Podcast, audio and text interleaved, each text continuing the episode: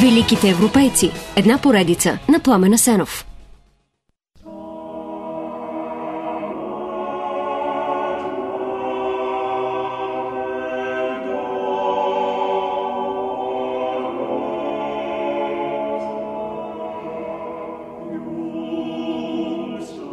Скърбящата майка плаче на кръста, там е сина й. Така започва прочутата стабът матер, определена като най-силната средновековна латинска поема.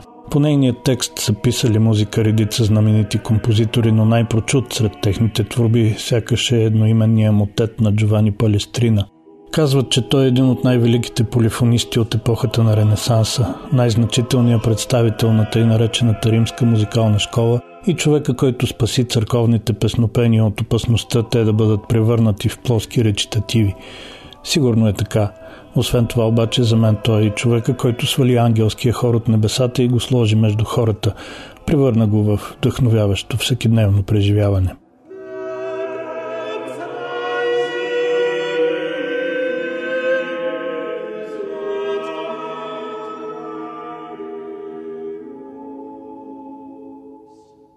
Джовани Пиерлуиджи де Палестрина, както подсказва името му, е роден в градчето Палестрина. Тогава, през първата четвърт на 16 век, той е част от папската държава.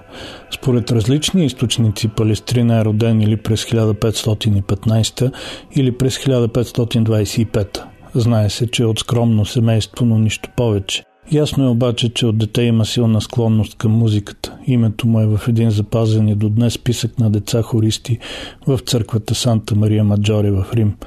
Разказва се, че Палестрина, изпратена от родителите си да продава нещо на улицата, си пее песничка. Чува го маестрото на църковния хор, веднага го прибира и му осигурява музикално образование. Подобни неща стават по това време, защото много италиански общини осигуряват добри възможности за момчета с музикални способности. Историята обаче е най-малкото съмнителна, защото се знае, че Палестрина няма особено добър глас за пеене и независимо, че участва в хорове, той е по други причини, не защото гласа му е някакъв особен брилянт. Така или иначе, около 1540 година Джовани получава добро музикално образование или от двама французи, или от един нидерландец, който има музикално училище в Рим, или от някакъв италянец, чието име фонетично съвпада с това на нидерландеца. Не е съвсем ясно. През 1544 той се връща в родния град като органист и капелмайстор на главната местна църква.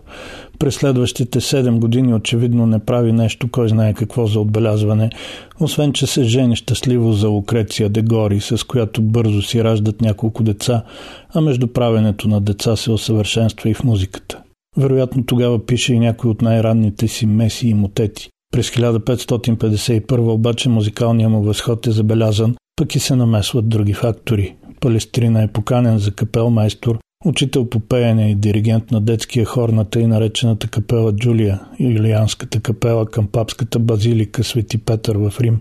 Три години по-късно той издава и първите си композиции – четири меси за четири гласа и една за пет.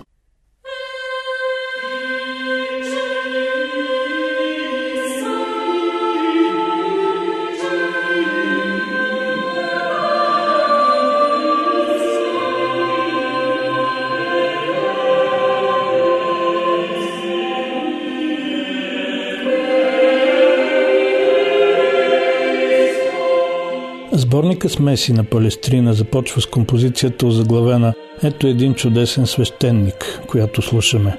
Това никак не е случайно. Чудесният свещеник, който си има предвид е самия папа Юлий III, бивш епископ на Палестрина, съгражданин на композитора, почитател на музиката му и негов покровител. Целият сборник всъщност е посветен на папата. Във всичко това обаче има нещо много повече от лична симпатия и шурбаджанащина – Колкото и странно да звучи, но към средата на 16 век в Италия преобладава северноевропейския полифоничен стил и на практика най-прочутите музиканти и композитори са гости от Нидерландия, Франция, Португалия и Испания. В случая папата италянец, който има изключителна склонност към музиката, намира един италянец, който може да композира църковна музика, добра поне колкото тази на чужденците, че и отгоре – Затова покровителството му е разбираемо, но то отива по-далеч от нормалното. На следващата година Палестрина, вероятно за да има време да композира без да му пречат тежките отговорности на капелмайстор, е преназначен за певец в хора на Сикстинската капела. Това става по личната препоръка на папата и за целта се погазват редица стрикни иначе правила. Палестрина не само не е свещеник, както се изисква, а е женен с деца.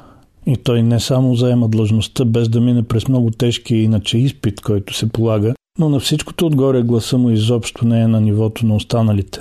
Месец по-късно обаче папа Юлий III умира. Наследника му Марсел II, който също покровителства Палестрина, умира само 23 дни след понтификата си. Наследява го папа Павел IV, далеч по-консервативен и стриктен човек, и той харесва Палестрина и неговата музика, но все пак бързо го уволнява от хора на Сикстинската капела, като му дава скромна пенсия. Това предизвиква нервен срив от чувствителния композитор с четири деца. Той се тръшва в леглото и страда дълбоко, докато папата не го назначава за капел майстор на базиликата Сан Джовани де Латерано, като му дава заплатата, но му запазва и пенсията. Шест години по-късно Палестрина е преназначен в базиликата Санта Мария Маджоре, така че има прекрасната възможност да композира без да нарушава правилата и да бърка гласовете в ангелския хор.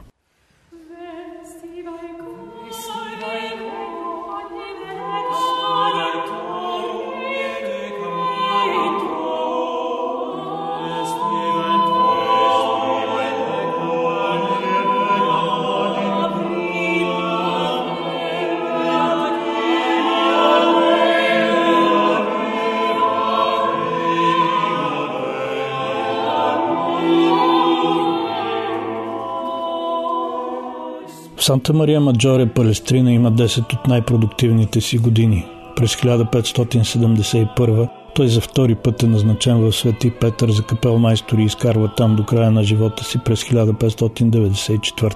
Погледнато отстрани Джовани Палестрина сякаш води един от най-скучните и затворени животи в света – той на практика не излиза от Рим, а там пък дните му минават в сувалки между църквата и дома, между срещи с различни папи, поне шестима от които се сменят през живота му, и сплетните в църковния хор, между досадни организационни дела и самотно композиране, между грижа за семейството и грижа за музиката. Ако попитате самия Палестрина, обаче той вероятно ще ви каже, че много би искал всичко около него наистина да е толкова скучно, но не е. Ще се оплаче, че живота му го мъчи максимално и му пречи да твори. Въпреки това, Джовани Палестрина постига нещо като мечтата за съвършенство в своите творби. Да, наистина, той стеснява силно музикалните граници, в които работи, но пък вътре в тях е блестящ. От него се учат на полифония, после Бах и всички останали. А защо не се разгръща на широко в музикалните си визии?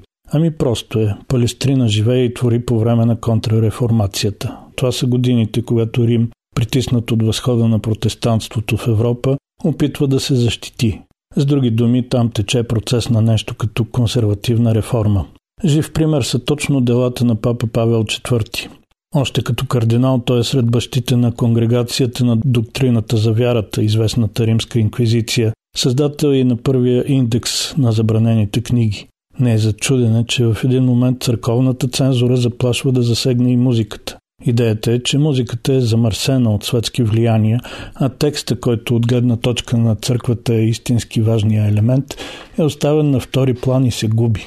Основите за музикална реформа, която дори да премахне изцяло мелодията и да превърне църковното песнопение в обикновен речитатив, са поставени още от Трентския събор през 1545, но комисия за това е назначена едва през 63-та. Двама от кардиналите в комисията обаче са любители на музиката и поставят на Палестрина задача да напише меса, която да е нещо като модел за църковна музика.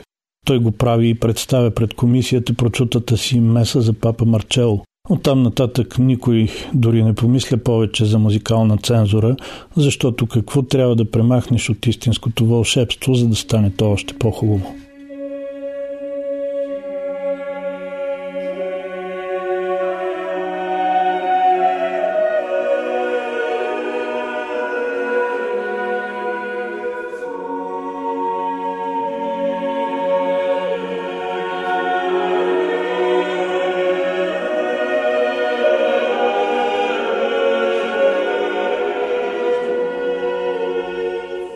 Съвсем разбираемо е, че спасяването на цялата църковна музика от унищожение е важно и изтощително дело. Обратно на предварителните представи, още по-силни удари върху Палестрина обаче нанасят не хората, а самата съдба.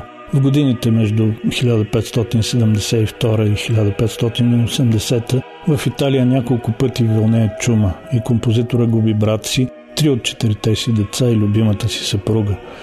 Той естествено е разбит. Декларира намерение да се оттегли от светския живот и да стане монах. Бързо променя мнението си все пак, когато среща богатата вдовица Вирджиния Дормули и, макар вече не в първа младост, през 1581 се жени за нея. В следващите години Палестрина се здобива с отдавна мечтаната финансова независимост.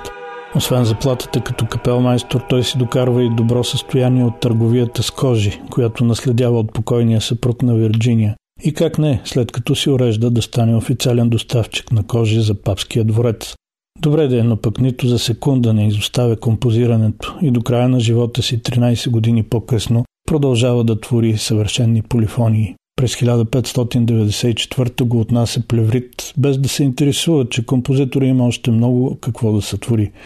От него остават над 300 мотета, 105 меси, 68 офертории, 140 мадригала, най-малко 72 химна и още композиции, които са връх на църковната музика не само в края на 16 век, но и до сега. Когато погребват Палестрина в катедралата Свети Петър, на ковчега му е изписано «Избави ме, Господи». Първите думи от прочутия стих «Избави ме, Господи, от вечната смърт в този страшен ден». Три хора пеят псалми, но при един ремонт след години тялото на великия композитор Джовани Палестрина е преместено, изчезва и не се знае къде е, за разлика от душата му, за която се знае къде почива.